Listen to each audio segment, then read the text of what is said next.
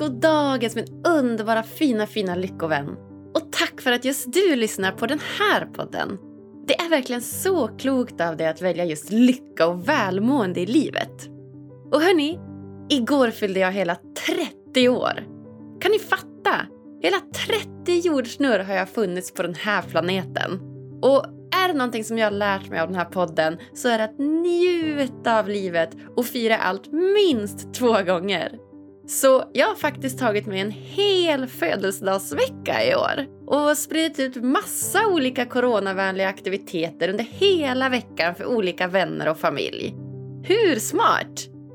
Och för er som missat det så heter jag Agnes Sjöström och ni kommer väl ihåg att vi precis inlett ett alldeles nytt samarbete tillsammans med det fantastiska relationsbaserade företaget Training for Love.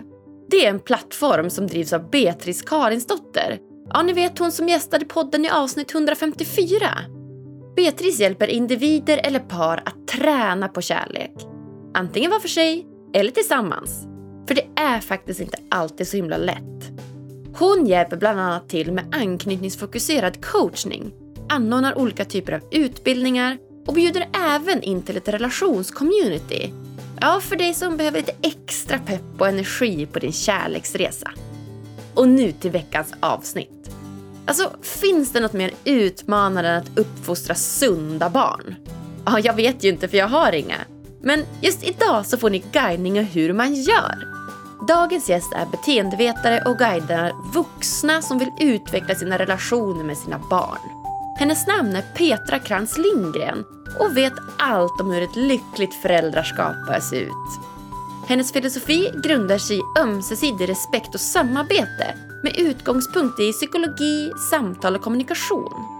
Utöver sin expertis har Petra också samlat in kunskap i boken Med känsla för barns självkänsla som släpptes 2014 och har sålt i över 90 000 exemplar.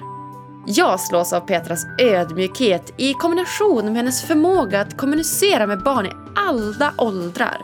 Hennes syn på vad som är viktigt i ett föräldraskap. Och vi pratar också om vad föräldramakt är för något. Vad ett ömsesidigt samarbete innebär. Hur du som förälder sätter sunda gränser. Och vad som kännetecknar en sund uppfostran. Ett riktigt pangavsnitt.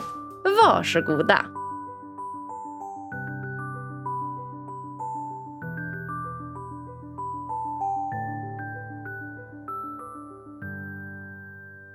Då säger jag hjärtligt välkommen till mamman och experten på föräldraskap, Petra Krantz Lindgren. Tack så mycket. Hej Agnes. Hej, vad, vilken ära det är att få ha en riktig föräldraexpert här i podden. Åh, jag gillar inte att bli kallad för expert faktiskt.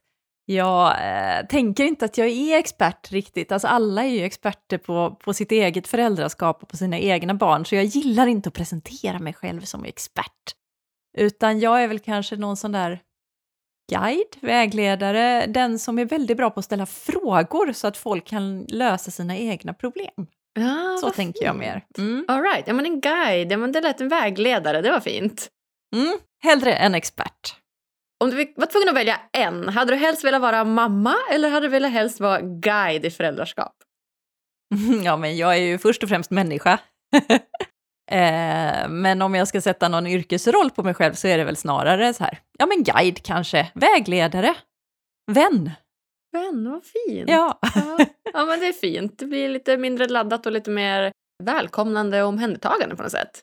Ja, och så som likvärdighet är ganska viktigt för mig. Eh, när man jobbar med föräldrar och barn så är likvärdighet viktigt och jag tycker också att likvärdighet är viktigt i relationen mellan mig som hjälpare och den jag hjälper. Om jag då sätter på mig rollen som expert så förlorar vi lite i likvärdighet redan från början. Jag är liksom inte expert. Det, du är expert på dina barn om du har några. Liksom. Det, jag kan inte vara expert på det. Jag kan hjälpa dig att hitta dina svar, men jag, du ska inte hitta mina svar, du ska hitta dina egna. Mm. Det är väldigt stor skillnad. Ja, men spännande. Ja, för att eh, det som slår mig direkt, för du är ju i Lyckopodden nu, det har du inte undgått. Ja, nej, jag har inte undgått det. Jag känner redan hur lyckan spirar här. Vad härligt. Och det är faktiskt så att lyckoforskning, det vet du säkert om, men den visar ju att barn inte nödvändigtvis behöver göra oss lyckligare. Men däremot så tenderar det ju då kanske att göra så att vi upplever lite mer mening i livet. Och det tycker jag är så Exakt. spännande. Ja. Men så är det väl verkligen.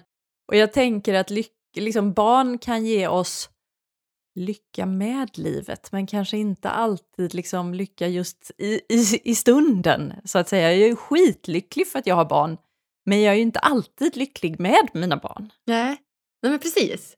För att det som slår mig då är att Tror du att det är så att många upplever liksom lite lite mening i livet och det kan vara så att det faktiskt då därför de skaffar barn? Det vet jag inte riktigt. Jo, men så är det ju säkert. Jag tror att många när de kommer upp en bit i åldern, om jag går till mig själv, så som att det kändes som att något saknades. Sen är jag inte säker på att det är rätt anledning att, att, att skaffa barn. Jag hänger upp mig jättemycket på formuleringen skaffa barn, för jag vet att det är väldigt många som inte just kan skaffa barn. Man skaffar nya golfklubbor. Barn är ingenting man skaffar, det är som en gåva man får om man, om man har tur. Men det är klart att någonstans i livet så börjar man längta efter det och, och, och tänker att det kanske skulle ge ytterligare en dimension i livet. Men jag tänker att vi lägger ett ganska stort ansvar på, på barnen om vi väljer att försöka få barn för att ge oss mer mening i livet. Exakt. Uh, mm. Det är lite det jag är inne på också, att eh, mening med livet kan ju vara många saker egentligen. Det behöver ju inte vara bara att skaffa barn, men ändå så, så, så tenderar ju många att, att skaffa barn idag. Varför, varför tror du att så många skaffar barn och att det är mer en norm än ett undantag? Alltså dels handlar det ju säkert om någon sorts, eh, man gör som många andra gör. Det är ju ett svårare beslut idag att inte bilda familj än att bilda familj. Så man gör det väl för att passa in och säkert också för att man längtar efter just mening, mening i livet kanske. Jag tror inte att det är meningen med livet att skaffa barn nödvändigtvis, men det skapar ju någon sorts mening i livet för många av oss, så är det ju. Mm. Ja, men helt klart.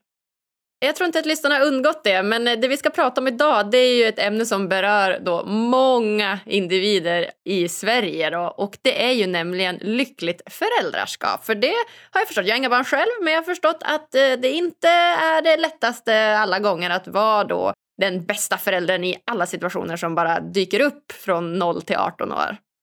Nej, så är det ju. Och jag tror inte ens att man ska försöka vara den bästa föräldern. Det är ju Alltså det är riktigt dysfunktionellt att försöka vara en perfekt förälder. För att för det första så lägger det ju nästan en orimlig ribba för barnen. De, vi är ju förebilder för våra barn, oavsett om vi vill det eller inte. Ibland så säger man att vi måste vara förebilder för våra barn som om det är någonting vi skulle kunna välja, men det är ju ingenting vi väljer utan vi är förebilder för våra barn. Och om vi då lägger oss vinn om att vara perfekta hela tiden, jag vill ju inte att mitt barn ska sträva efter att vara perfekt i sitt liv, för då kommer han eller hon alltid att känna sig otillräcklig. Sen är det så, jag har en kär vän till mig som heter Stina Hindström, hon är psykolog och, och kollega till mig, hon har också berättat för mig att det är faktiskt väldigt viktigt ur barns liksom, utvecklingsperspektiv att vi inte är perfekta. Om vi lägger oss vinn om att alltid svara på alla barnets liksom, inbjudningar till kontakt och önskemål och liksom till, tillgodose alla behov i alla situationer, då får inte barn vad de behöver, för de behöver också känna en viss frustration att lära sig att alla mina grejer blir inte tillgodosedda i stunden. Liksom frustrationstolerans är otroligt viktigt, att få sörja, att bli besviken, att få gråta, att komma igenom sina motgångar. Så Stina sa till mig, hon hade läst någon artikel som sa att vi ska sikta på ungefär 70 procent. Då är vi bra föräldrar. Vi ska absolut inte sikta på 100 procent, för det blir inte bra för varken barnen eller oss naturligtvis. Och det tänker jag att vi kan faktiskt lägga oss vinn om. Ibland pratar man om att det räcker att vara en tillräckligt bra förälder, som att ja, men vi kan sänka ribban till tillräckligt bra.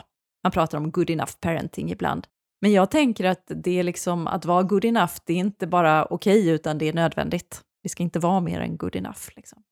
Nej, vad skönt, vad skönt att höra att, att vi behöver inte vara helt perfekta. Nej, eller hur? Ja, verkligen. Men då om vi jämför då 100 till 70 procent, hur vet man att man är 70 procent good? Nej, men det är väl svårt att veta, men man ser ju på sina barn att de har tillit till en, att de kommer till mig när de har problem, att de lyssnar på mig, på mina behov, att de intresserar sig för mig, att, jag, att de vill att jag ska intressera mig för dem. Att jag inte upplever att mina barn är rädda för mig. Så tillit, gemenskap, om jag känner det i relationen, då känner barnen förmodligen också det. För det där är inte någonting som går i en riktning. Jag tror inte att du, Agnes, upplever att du har sjukt skön gemenskap med någon kompis, men din kompis upplever att ni inte har gemenskap, utan det brukar liksom gå i båda riktningar. Och så är det i relationen mellan barn och vuxna också. Ja, men fint. Det är en bra, en bra riktlinje att det ska kännas, eh, relationen ska kännas ömsesidig egentligen. Exakt. Ömsesidig, likvärdig, men tillit, förtroende. Mm. Hur många barn har du? Jag har två barn. Två barn. Var det självklart för dig att skaffa barn? Det var inte självklart att det blev barn. Eh, det är väl kanske därför jag hänger upp mig lite på uttrycket just skaffa barn. Vi fick två barn och det är vi väldigt, väldigt glada för. Det var självklart för oss att försöka skaffa familj. Eller bilda familj. Ja, ja vad fint. Vilka upplever du är de liksom vanligaste misstagen föräldrar gör idag? Vi behöver nog backa lite, Agnes. Jag tror att vi behöver börja med att fundera över vad är syftet i föräldraskapet? Och det är inte samma för alla föräldrar, skulle jag säga. Jag vet ju vad jag vill ska vara syftet. Så jag måste nog börja eh, svaret på min fråga där. Vad jag vill ska vara syftet. Och jag vill att syftet ska vara att, ja men som att barn ska växa upp och lära sig att styra sig själva. Målet i min relation med mina barn, det är som det är samarbete. Jag har makten i vår relation, jag vill ha makten, jag ska ha makten för jag är äldst, jag är den som vet bäst. Men jag styr utifrån en princip som handlar om att det ska bli bra, bra för både mig och mitt barn. Så den styrande principen i mitt föräldraskap och den jag önskar vara styrande för föräldrar, det är just det där, hur gör vi så det blir bra för både, för både mig och barnet? Så målet är att barnet ska lära sig att styra sig självt, att barnet ska hitta till det som driver henne själv, som ger henne längtan och lust i livet. Det som hon mår bra av att göra, att hon får känna att jag är liksom en, en hel människa, jag får utveckla alla mina förmågor, att det hon väljer att ägna sig åt är lustfyllt. Och barnet behöver ju också lära sig att styra sig själv i socialt önskvärda riktningar när det inte är lustfyllt. Just det. För det är det ju inte alltid. Ibland så är det så att jag kanske ska lyssna klart på farmor när hon pratar, fast jag egentligen bara skulle vilja gå ner på mitt rum och spela klart ett spel. Ibland måste jag sitta kvar vid middagen, jag behöver städa undan mina grejer trots att jag hellre skulle se att de låg kvar. Jag behöver resa mig för någon på bussen för att den personen är äldre och tröttare än vad jag är. Det finns ingen inneboende lust lust i det, men jag vill ju ändå att mitt barn ska lära sig att styra sig själv i den riktningen. Mm. Tror du att det är de flesta syften med att skaffa barn, just det du beskriver nu, eller finns det andra syften? Nej, det var precis det jag skulle komma Just till. det. Det finns liksom två övergripande principer inom föräldraskap skulle jag säga. Jag längtar efter det här samarbetet. Men det finns också föräldrar som mer längtar efter lydnad från barnen.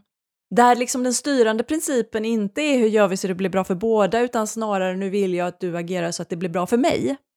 Och målet där är kanske inte då ett barn som styr sig själv, utan snarare att jag ska kontrollera barnet att göra det jag vill.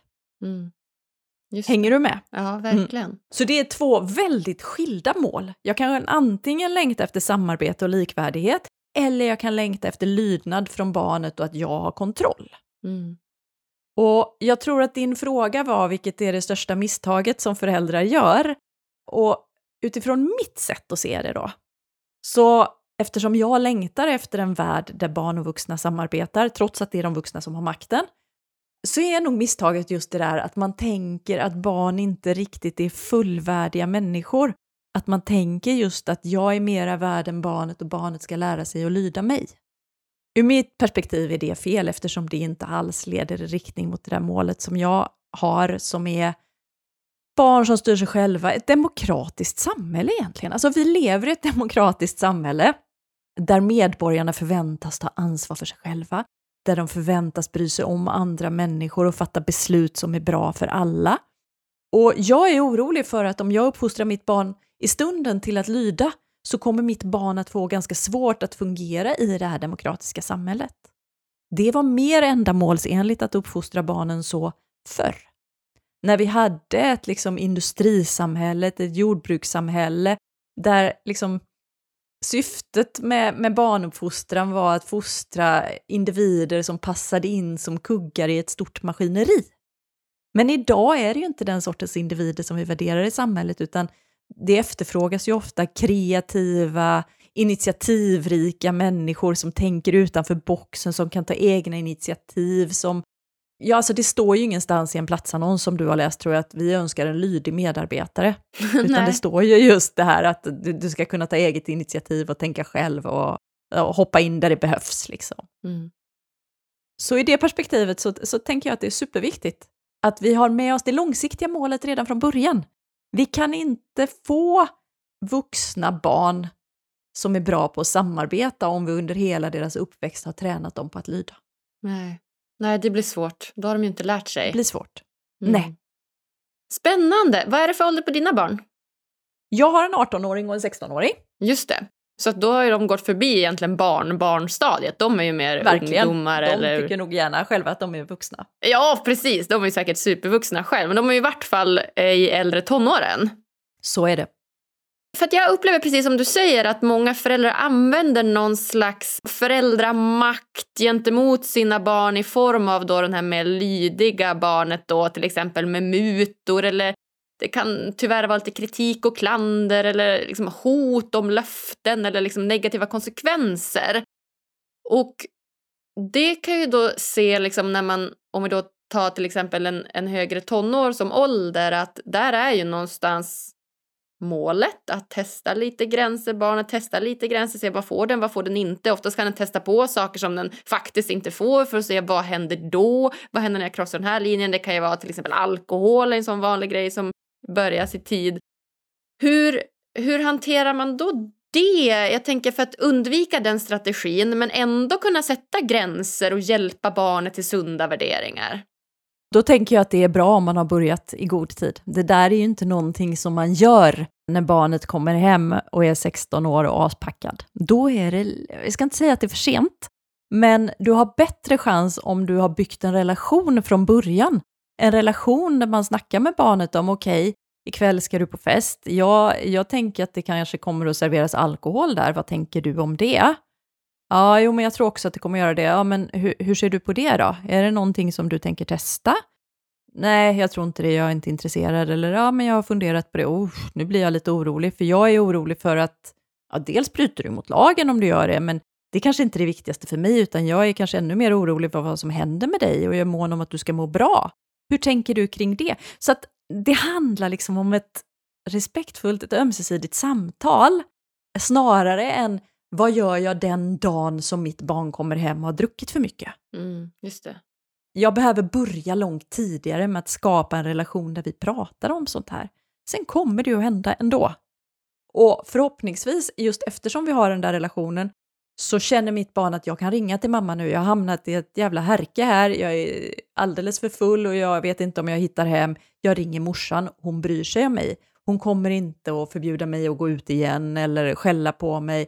Hon kommer att hjälpa mig. Det är inte som att hon gillar det jag har gjort. Men jag vet att jag kan lita på henne.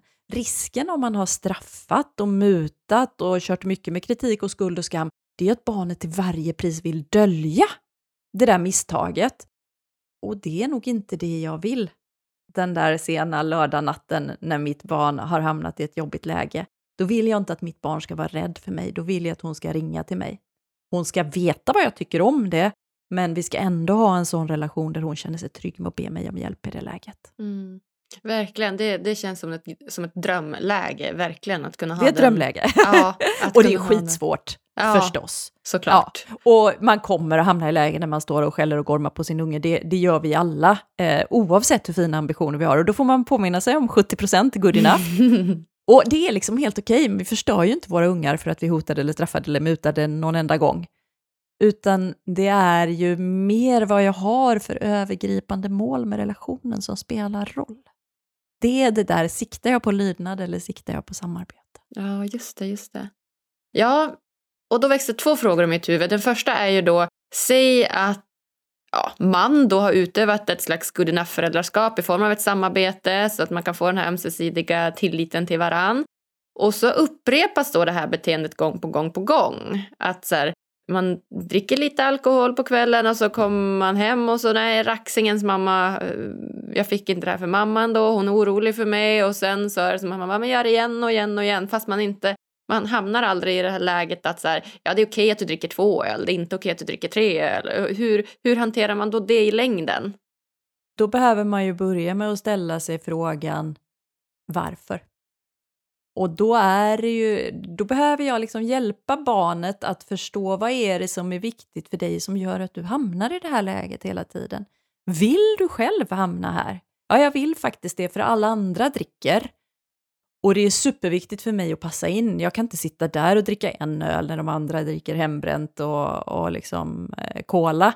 Utan jag vill vara som de är, så det är viktigt för dig att passa in. Jag behöver liksom börja med att förstå. För om jag bara går rakt in i det samtalet och säger det här får du inte göra, jag förbjuder dig. Alltså, det här barnet är kanske 16 eller 17, jag kan förbjuda mig död, det kommer inte att hända.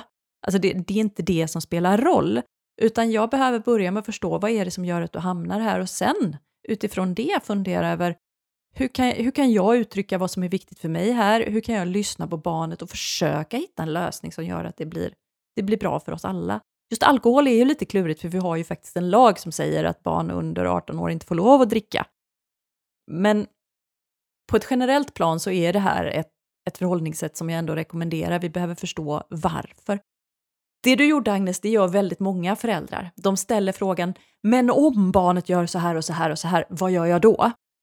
Det är väldigt lätt att man hamnar i, vad ska jag göra när det här och det här har hänt?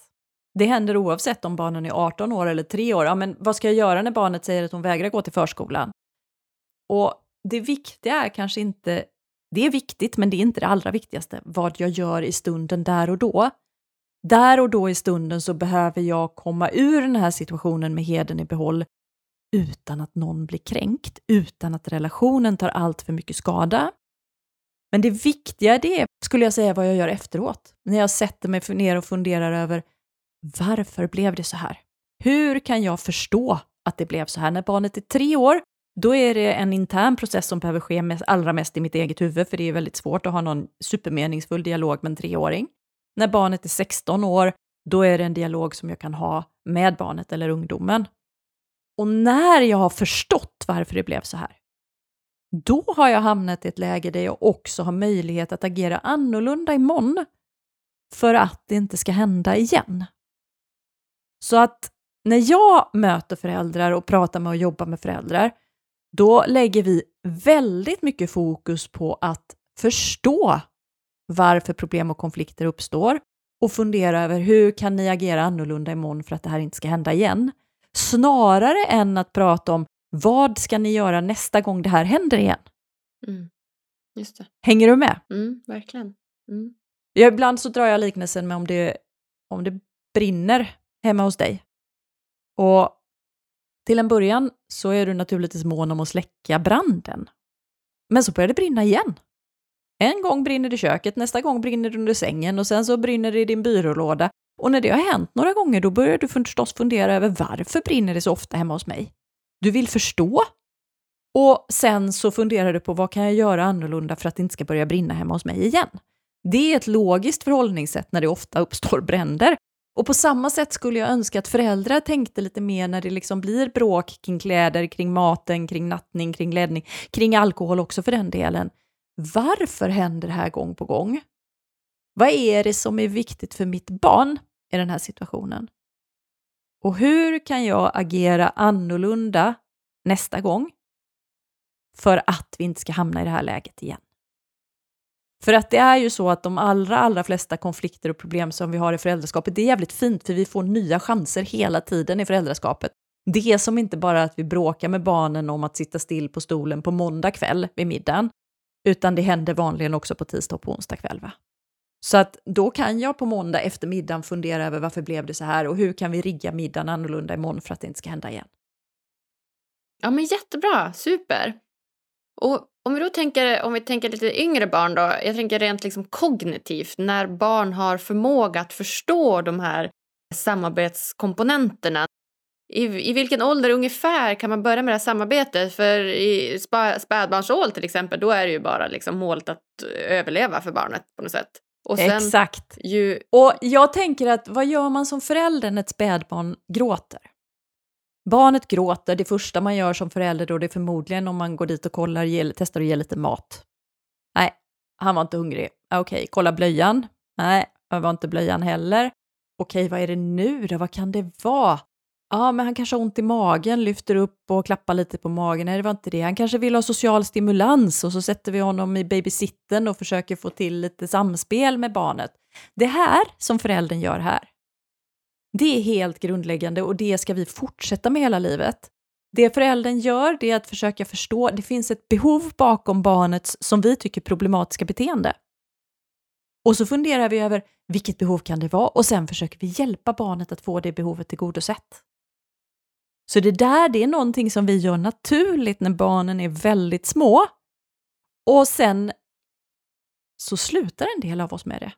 Och så tänker vi att han gör bara så för att jävlas. Men lika lite som bebisen skriker för att jävlas, lika mycket som det finns ett behov bakom bebisens skrik, lika mycket finns det ett behov bakom treåringens ovilja att klä på sig på morgonen. Och jag skulle önska att vi fortsatte vara lika nyfikna när barnen är tre år och fundera över vad är det för behov som ligger bakom att han inte vill klä på sig? Är det att han eh, har behov av att bestämma själv och han gillar inte när jag bestämmer över honom? Handlar det om att han eh, inte trivs på förskolan och han vet att om vi klär på oss nu så kommer nästa steg att vara att gå till förskolan? Eller handlar det om, kanske om att han längtar efter kontakt och han har märkt att när han säger nej, jag tänker inte klä på mig, då kommer det en förälder springande med en gång minsann, så då får han jättebra kontakt. Mm. Så då funderar jag över vad är det för behov som ligger bakom? Och sen så hjälper jag ju barnet utifrån det behovet som jag tror att barnet inte trivs på förskolan. Då behöver jag hjälpa barnet att trivas på förskolan, så då vänder jag mig till förskolan och pratar med dem om hur har han det här egentligen? Och nej, han verkar inte så glad, vad kan vi göra för att han ska få det bättre? Om jag tror att det längtar efter att han vill bestämma mer, då kanske han kan få bestämma i vilken ordning han klär på sig på kläderna.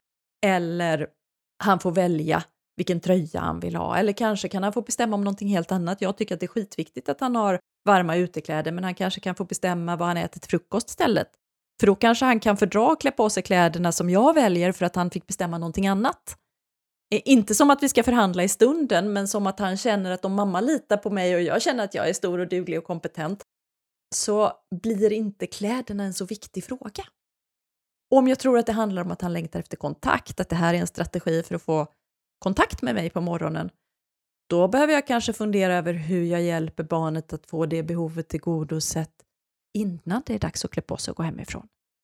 För då kanske jag ska sitta en stund på sängkanten och prata med barnet, äta gemensam frukost där vi ser varandra, där vi snackar, leka en stund med barnet på morgonen för om behovet av kontakt är tillgodosett innan det är dags att klä på sig, då behöver han ju inte vägra klä på sig bara för att få det behovet tillgodosett.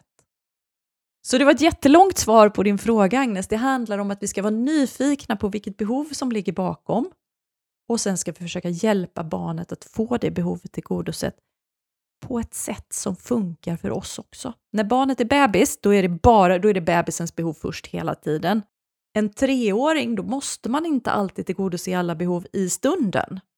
Utan då kan man tänka att jag tillgodoser det här nu på sängkanten här. Att vi får kontakt och sen eftersom han har fått kontakt så behöver han inte det lite senare. Så att då kan jag liksom skjuta på och spela lite mer med barnens behov. De måste inte alltid bli tillgodosedda exakt i stunden och inte alltid på det sätt som barnet själv önskar. Mm. Och när barnet är 16, då bjuder jag in till samtal med barnet och säger du jag har märkt att dina skor alltid blir stående på dörrmattan och så brukar du lägga jackan på golvet och väskan där brukar hamna på vardagsrumsgolvet. Jag hajar inte riktigt, du vet ju att det är viktigt för mig och ordning. Och jag gissar att det är något som är viktigt för dig som gör att du inte tar hand om de grejerna. Har du lust att förklara? Och så får barnet berätta vad det är. Så, men morsan, när jag kommer hem, jag är alltid så himla kissnödig. Och sen så vill jag käka och sen har jag bara glömt det där. Aha, så det är liksom det som det handlar om för dig. hur kan vi göra nu då så det blir bra för både dig och mig? Och så får vi försöka hitta en lösning. om du bara säger till mig så lovar jag att ta hand om det där, men du säger till mig, du är alltid så himla arg. Och då känner jag mig bara anti. Ah, så om jag säger till dig trevligt, skulle det hjälpa? Ja, det skulle det göra. Ja, jag, jag vill att testa det ett tag. Eller så är jag inte villig att testa det ett tag. Och så får vi prata om, du, jag vill inte vara din påminnare. Har du något annat förslag på hur vi kan göra? Så ju större barnen blir, desto mer bjuder vi in till dialog. Men redan från början så är förhållningssättet förstå behovet bakom och försöka hjälpa barnet att få det tillgodosett. Mm. Vad fint! Så egentligen handlar det om de här behoven då som vi alla människor har som då kan ta sig uttryck på olika sätt i form av dricka alkohol eller slänga skorna på dörrmattan Exakt. eller en treåring som vill klä på sig själv. Ja. Precis, och det kokar ner till grejer som vi alla längtar efter, som gemenskap. Att bli sedd, att bli förstådd, att få närhet, att få styra sig själv. Ja, näring, vila, återhämtning, massa olika saker. Men på behovsnivå så är vi alla människor och vi skiljer oss inte så mycket från varandra egentligen. Nej, nej det gör vi inte. Vi har samma liknande behov. Precis. Och då är det viktigt, nu vill, nu vill jag säga några saker här, för ibland så, ibland så säger folk, ja men mitt barn vet inte vad hon behöver. Och det är ju sant, barn vet inte alltid vad de behöver. Så vi kan inte bara fråga barnen vad är det som är viktigt för dig, för då säger de äta godis. Ja, och äta godis är faktiskt inget grundläggande mänskligt behov. Va? Så barn, de vet inte alltid vad de behöver. Däremot så vet de nästan alltid vad de vill ha, vad de har lust med. Mm-hmm. Och de har lust med godis, de har behov av näringsriktig mat. Lust att vara uppe i halva natten och spela tv-spel, behov av sömn. Och för mig som förälder så är min uppgift det är ju inte att ge barnen vad de har lust med. Utan min uppgift det är att ge barnet vad hon behöver. Det betyder att jag ibland kommer att ha barn som blir besvikna, arga, missnöjda för att de fick inte det de hade lust med. Så min uppgift som förälder det är ju inte att alltid ha glada barn, utan jag kommer ibland att säga nej till glassen i mataffären. Och det är helt okej okay att göra det. För annars ger jag inte mitt barn vad hon behöver. Men då är det viktigt när jag säger nej, att jag gör det med respekt för mig själv och barnet. Så att jag inte liksom skuldbelägger barnet för att hon ber om en glass eller klankar på henne för det. Så att jag inte säger, men du vet ju att du får ju aldrig någon glass när vi går och handlar, eller men skärp dig nu, ja, eller tänker du inte på dina tänder? Ja, de kommer att trilla ur snart, det ska du veta. För då sänker jag barnet. Och det skadar relationen. Det gör att mitt barn på sikt kommer att vara mindre intresserad av att samarbeta med mig. Nu kom det ordet igen. Det är ju mitt långsiktiga mål, det är ju samarbete. Och jag skadar samarbetet varje gång jag uttalar mig nedsättande om barnet eller om barnets önskan. Så istället så säger jag attans skit, vet du, jag är inte villig att ge dig någon glass idag. Jag är så himla mån om att dina tänder mår bra. Eller jag är mån om att du käkar riktig mat när vi kommer hem. Eller jag är inte villig att betala för en glass. Så jag sätter mina gränser utifrån mig själv. Det här är vad jag vill, det här är vad jag vill göra, det här är vad jag inte är villig att göra. Jag gör det utan att klandra barnet. Mm. Och det där har barn mycket lättare att ta än när jag säger nej och samtidigt slår ner på barnet. Så för att ytterligare underlätta för barnet att ta mitt nej i de lägen där jag inte är villig att ge barnet vad barnet har lust med, så brukar jag också tipsa om att man faktiskt ska bekräfta barnets känsla, bekräfta barnets längtan, alltså på något sätt ge barnet i fantasin vad det inte kan få i verkligheten. Så att jag säger, ah, jag fattar, och det är ju så gott med glass. Och jag längtar också efter en glass. Och så är det sån där måndag och vi ska hem och käka fisk. Jag fattar att du blir besviken. Jag skulle också tycka att det var sjukt mumsigt med en glass nu. Om vi köpte en glass, vilket vi ju inte ska, för det vet ju du, men man kan ju drömma. Vilka smaker skulle du välja då? Ja, och så pratar man om smakerna. Och jag, du, alltså, gillar du daimglass? Jag är inte så här superförtjust i det, för det fastnar så mycket i tänderna. Hallon, det är min favoritsmak. Jag tror att nästa gång vi köper glass, då ska jag köpa hallon och jordgubb och sen ska jag ha chokladsås på toppen. Vad ska du ha? För att på det här sättet så visar jag för barnet att jag fattar att du tycker det är gott med glass. Jag tycker också att det är gott med glass och just nu är det nej. Så barn kan ofta acceptera våra nej om vi inte också säger nej till deras längtan, deras känsla. Mm. Men det gör vi ju ofta. Vi säger men du borde ju förstå, du kan väl, det fattar du väl att du inte kan få glass nu. Och det, det blir för mycket för barnet.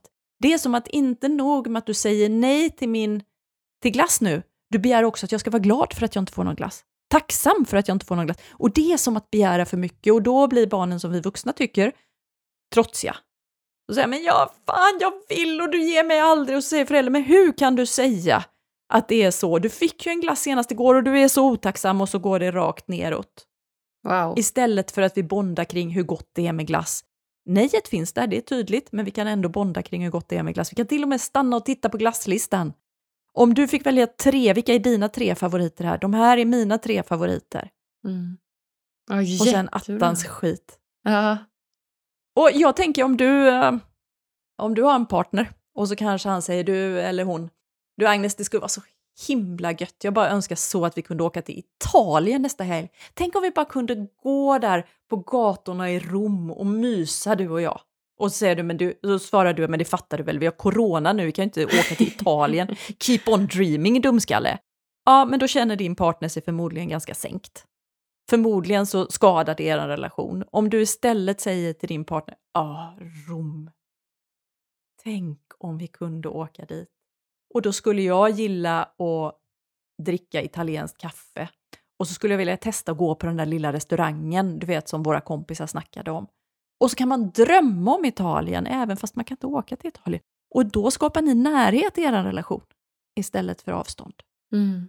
Wow. Så barn är ju precis som vi vuxna, de funkar likadant när det kommer till grundläggande mänskliga behov av förståelse och kontakt och gemenskap och så vidare. Mm. Oh, wow. Gud vad jag snackar! Ja, jag sitter helt ja, jag bara förtrollad. på här. Ja, det är skitbra. Det är det som är poängen. Jag sitter helt förtrollad. Det är superkloka ord som, som kommer ur din mun här, Petra. Mm, men tack Agnes. Och jag tänker ibland så, det är väl också det som gör att jag inte tänker att jag är expert på föräldraskap. Jag är, om jag nu skulle vara expert på något så är det på människor. För barn är liksom inte någon speciell art. Det krävs liksom inget speciellt när vi uppfostrar barn som inte krävs i andra relationer. Det är liksom samma principer av respekt, av likvärdighet, av ömsesidighet som gäller även i relation till barn, med den skillnad att vi i relation till barn har makten. Det är vi som har makten, det är vi som har ansvaret för relationens kvalitet. Om du och jag var kompisar så skulle det, den makten och det ansvaret ligga mitt emellan oss. Men om jag var din mamma så ligger det ansvaret hos mig. Det är skillnaden, men barn har samma behov Mm. som vi vuxna. Ja, men verkligen. Verkligen. Vad är viktigt att tänka på innan du vill bli förälder? Jag tror att det är klokt att redan från början prata igenom med sin medförälder. Vad har vi för mål? Vad, vilka är dina värderingar? Vilka är mina värderingar? Vad vill du skicka med ditt barn ut i livet? Det tror jag aldrig man kan prata om för tidigt egentligen. Att liksom synka på värderingsnivå. Och att också förväntningssynkronisera kring jag tänker så här när det gäller fördelning av arbetet när barnet är nyfött. Vad tänker du om kring föräldraledighet och sådär? Det är så mycket som är uppe i luften sen när barnet väl kommer som man inte kan förbereda sig på. Så att, att ha pratat igenom liksom sina värderingar och behov på den verkligen grundläggande nivån, det tror jag är otroligt viktigt och det tror jag är det viktigaste man kan göra. Ja, jättebra tips. Super. Och om vi skulle sammanfatta här då, enligt dig såklart, vad är ett lyckligt föräldraskap? Vet du, jag är inte säker på att jag ens ställer upp på målet om ett lyckligt föräldraskap. Ett välmående barn och ett välmående föräldraskap kanske snarare. För att alltså jag tror att vi behöver ha tillgång till alla våra känslor. Lycka är som en känsla. Självklart vill jag ha lyckliga barn, men jag vill också ha barn som är i kontakt med sin sorg, sin il- ilska, sin rädsla. Alla känslor tror jag är otroligt viktiga. Och all, tillgång till alla känslor är superviktigt för att jag ska vara välmående som människa. välmående är mer än lycka. Jag menar, jag kan ta lite droger och vara lycklig. Är Men sant. jag är, inte välmo- jag är inte välmående då. Jag kan sörja min partner som är död och då är jag en fullt fungerande människa. Jag skulle också kunna inte sörja min partner som är död. Det här är helt hypotetiskt, han är i högsta grad levande. Men om, om han var död och jag inte sörjde honom, alltså jag vill ju sörja honom. Jag vill inte vara lycklig i den stunden. Jag vill ha tillgång till alla mina funktioner och alla mina känslor. Så för att kunna vara lycklig som förälder så måste jag också kunna känna alla andra känslor. Så jag tänker att det är det som är målet, att liksom vara uppmärksam på alla känslor och alla behov. Både hos barnet och hos mig själv som vuxen. Och det här är väl någonting som ibland händer att föräldrar är väldigt uppmärksamma på sina barn, men missar sig själva. Missar sina egna behov. Och det går en period, det är nödvändigt när barnen är små, spädbarn, då måste deras behov gå före våra. Men när barnen blir större, då måste vi liksom ta in våra egna behov i kalkylen igen och sätta dem på kartan. För om vi inte gör det, då är vi dels ganska kassa förebilder för våra barn. För när jag tänker på att mina barn ska gå in i en annan relation så småningom, då vill jag verkligen att de har med sig att kunna uttrycka sina egna behov. Att de har självrespekt, att de säger du, för mig är det här viktigt just nu. Är det det här som är viktigt för dig? Hur gör vi så det blir bra för båda? Det tycker jag är skitviktigt. Så då måste jag ju vara den förebilden för mina barn. Sen är det ju också så att om jag inte bryr mig om mina egna behov, om jag låter barnens behov gå före, då blir jag så småningom bitter. Det är ingen som klarar av att alltid säga nej till sina egna behov och samtidigt vara lycklig i längden. För det kommer att pysa ut i form av bitterhet, trötthet, irritation, ilska och då låter jag ju bara barnet betala i en annan valuta så att säga. Så det tänker jag, det är superviktigt. Jag tror det var din fråga. Tips för lyckligt, jag säger då välmående föräldraskap, det är att ta in alla behov i kalkylen. Och att vara öppen för att det nästan alltid, jag skulle nästan påstå alltid, går att få alla behov tillgodosedda i en relation. Inte alltid på det sätt och på den tidpunkt som man själv skulle föredra. Men om man är öppen för att vara prestigelös och prata om det här är viktigt för mig, är det det här som är viktigt för dig? Då kan man oftast hitta en lösning som innebär att alla får vad de behöver. Men kanske då inte just på det sätt. Min man kanske inte gillar att visa kärlek genom att köpa blommor till mig varje fredag. Det hade jag tyckt var skittrevligt om han gjorde, men det gör han inte. Han byter torkarblad på bilen istället. Just det. Ja, eller går ut med soporna och det är också kärlek. Och då behöver vi prata om det så att jag inte bestämmer mig för att du ska visa kärlek till mig genom att köpa blommor varje fredag. Men då kan han säga, men Petra, jag älskar dig och jag visar det på det här sättet. Och så kan jag tänka, ah, det är ju också kärlek. Ja, men just det. Mm. Då krävs det ju prestigelöshet. Nu var ju kanske inte det där ett jättebra exempel, men det kan ju vara samma om man går till barnen. Att, eh, att fundera över vad är viktigt för er, vad är viktigt för mig? Hur gör vi den här situationen nu så det blir bra för alla inblandade? Mm. Ja, wow. Ja, men så himla bra. Det är riktigt inspirerande, Petra. Mm. Det, det märks att du har grottat ner i det här ämnet rätt Det här. mycket. Så du. Mm. Men ingen expert. Så- Nej, ingen expert. Nej, du är expert på dina behov. Alla föräldrar är expert på sina egna behov och på sina barns behov. Det kan inte jag vara expert på. Jag känner inte barnet vars föräldrar jag sitter med i mina vägledningssamtal på mina kurser. Det är bara föräldrarna som gör det. Det är bara föräldrarna som vet vad som funkar bäst i deras familj utifrån just deras behov. Jag kan bara hjälpa till att ställa frågor och visa på liksom det här som vi pratar om nu, strukturen bakom förhållningssättet. Men dig själv och ditt eget barn, det är du som kan det bäst. Gud, kan man gå en kurs hos dig innan man ska få barn eller? Ja, men det kan man faktiskt, Agnes! Yay! Yay. Ja, så himla Mm. spännande, Petra. Jag tänker att vi ska gå in på de sista frågorna här innan vi lämnar varandra för idag. Och eh, den första frågan är då, vad gör dig riktigt lycklig? Jag försöker tänka på när det är jag som lyckligast och det tror jag är när jag har samvaro just med min familj.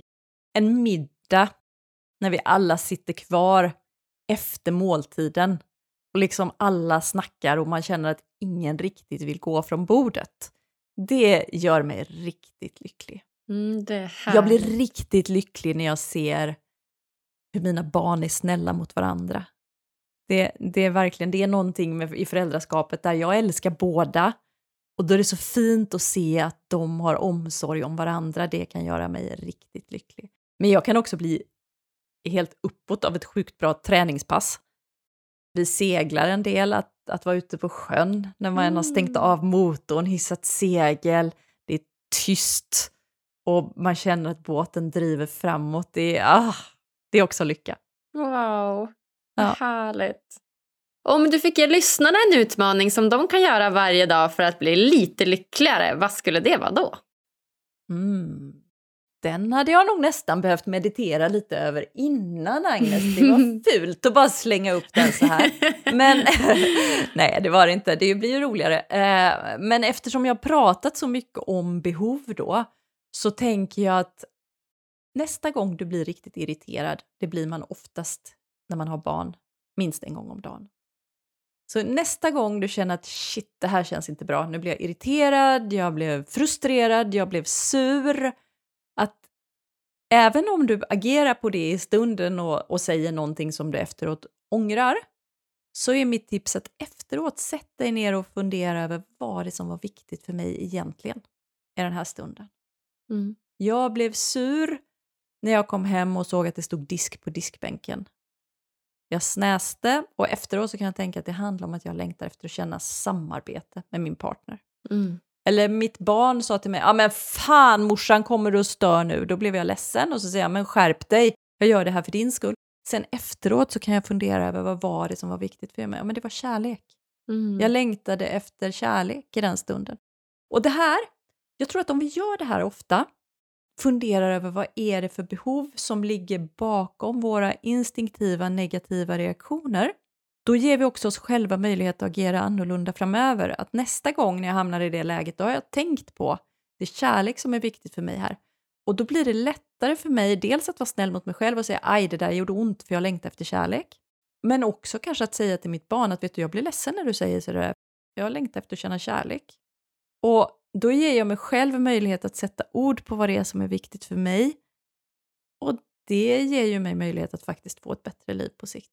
Mm, verkligen. Verkligen. Så se bakom de där negativa snabba reaktionerna och se vad är det som ligger till grund för det här. Precis. Mm. Ja, jättebra tips Petra. Super. Mm. Ja, jag är så imponerad. Det var jättebra kunskap som kommer härifrån. Alltså. Som att du gillade att få ett behov av lärande och mening tillgodosett. Ja, verkligen. Agnes. Ja, helt Om du sant. funderar över behov. Ja. Ja, helt sant. Och det här med behov och uttrycka behov är inte alldeles lätt. Så eh, det... Det är sjukt svårt, sjukt utmanande, också väldigt meningsfullt och stimulerande på sikt. Ja, ja, men helt sant. Jätte, jättebra. Ska verkligen ta med mig jättemycket av det här, att uttrycka sina behov. Ja, nej, om man vill komma i kontakt med dig, Petra, hur gör man då? Men då kan man kolla på min eh, hemsida som har mitt namn som adress, petrakrantzlindgren.se. Jag har också en eh, Facebook-sida och en Instagram-profil. Sen vill jag passa på att göra lite ohemul reklam för min egen podd här nu också då eftersom jag just har startat den. Vi har gjort fem avsnitt så vi är väldigt ynkliga i jämförelse med den här stora fantastiska Lyckopodden. Jag har startat den tillsammans med en kollega som är psykolog som heter David Edfelt och podden heter Relatera Mera. Så vill man veta mer om behov, om trots, om ansvar och föräldraskap generellt så vill jag gärna uppmuntra er att lyssna på den. Ja, Också efter Lyckopodden naturligtvis. Du kan lyssna på ett avsnitt av varje. Ja, herregud, jag tycker verkligen. Lyssna på båda, det är väl jättebra. Relatera mera. Det lät som att det passade det vi har pratat om idag. Eller hur? Ja, är det något slutligen då som du känner att du vill dela med dig av till lyssnarna? Kanske någon bok du har skrivit som du vill göra lite reklam Ja, men kanske för, någon bok jag har skrivit. Ja. men den heter eh, Med känsla för barns självkänsla. Det är en bok som jag har skrivit som är utgiven på Bonnier Fakta. Den får man gärna läsa. Ja, gud, det är såklart. Det är såklart. Ja, nej, men då säger jag bara tack snälla, snälla, snälla Petra för att du ville gästa oss här på Lyckopodden. Ja, men tack för att jag fick komma, Agnes. Nej, men hur bra var inte det där hörni? Wow! till dig som är förälder eller som kanske vill bli. Vilken guldgruva med kunskap det här blev. Jag är så inspirerad av Petra och hennes sunda synsätt. Tycker du det här var lika bra som jag? Gå i så fall gärna in på iTunes eller Podcaster och ge oss så många stjärnor som du tycker det här avsnittet förtjänar. Du hittar oss också på alla sociala medier under namnet Lyckopodden.